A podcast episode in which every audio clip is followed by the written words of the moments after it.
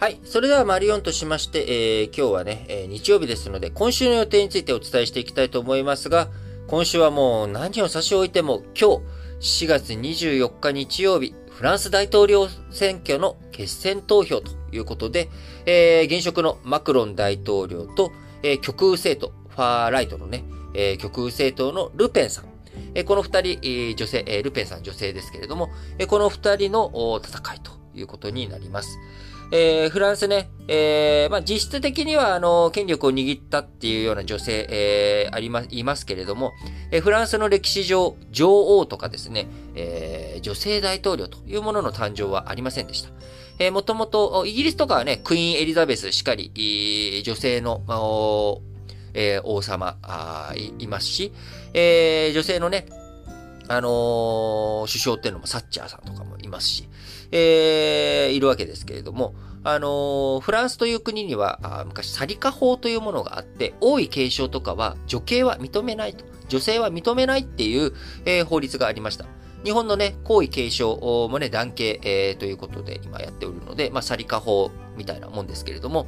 えー、そういったフランスにおいて今回、えー、ルペンさん、あまあね、前回もマクロン大統領とルペンさんの一騎打ち、まあ、決選投票はね、あの決選投票なんで絶対一騎打ちなんですけれども、あの自分であの何言ってんだってちょっと今思いましたが、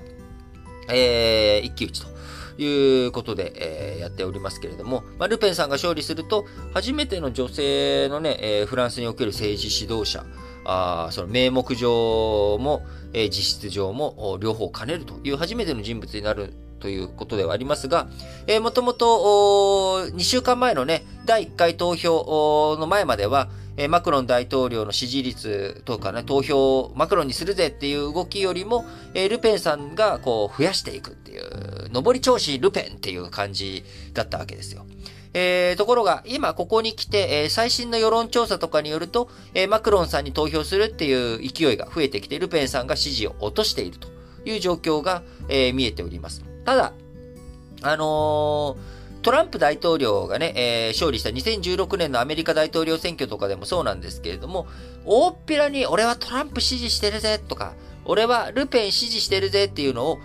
隠す人たちがいるわけですよね。えというのも、どうしてもやっぱりトランプさんとかルペンさんの言ってること、心情的にはすごくシンパシーを感じるんだけれども、やっぱ言ってる内容、そのね、移民を追い出せとか、えー、なんかそういった動きとか、アメリカ最高とかっていうのが、ちょっと気恥ずかしいという人たちもいるわけなんです。それを指示をね、表に出すの。えー、なので、え匿名のアンケートとかね、えー、そういった調査であっても、なかなか、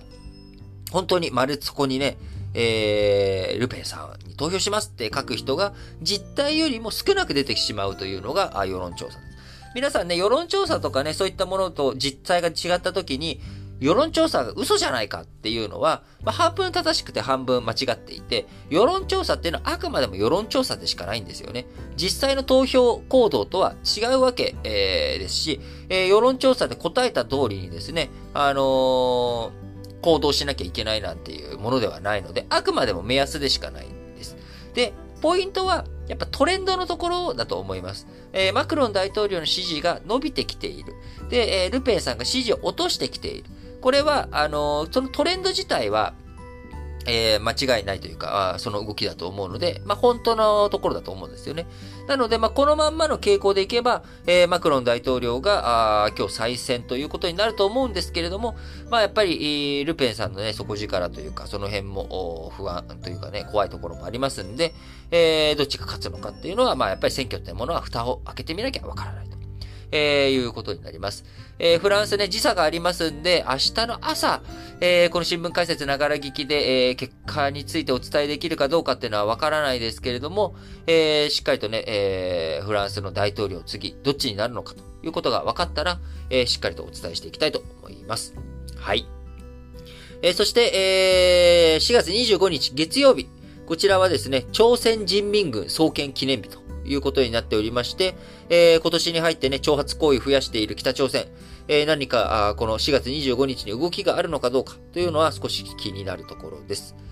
えー、そして4月26日、えー、決算がね、えー、こう3月のね、えー、決算、3月末で締めた決算の発表、こちらがね、相次いでいく予定になっております。えー、アメリカの Google の親会社であるアルファベットとか、マイクロソフト、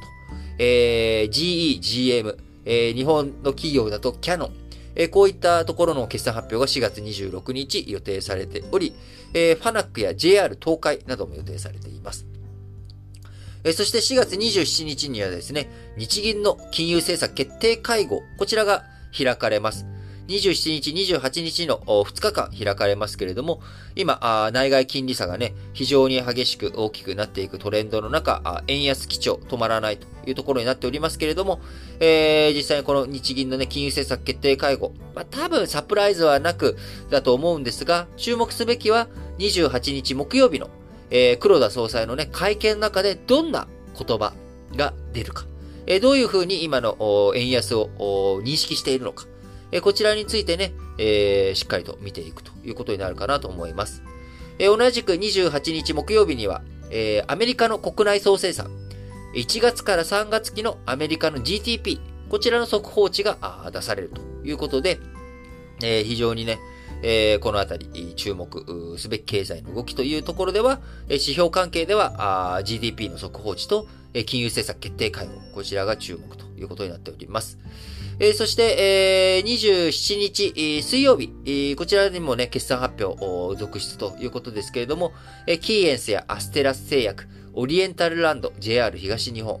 えー、そして28日木曜日には、アマゾン、アップル、ツイッター、マクドナルド、えー、キャキャタピラーとかね、えー、こういったあアメリカの企業、えー、日本企業でもアナ、TOTO、えー、佐川、えー、東京電力、えー、小松、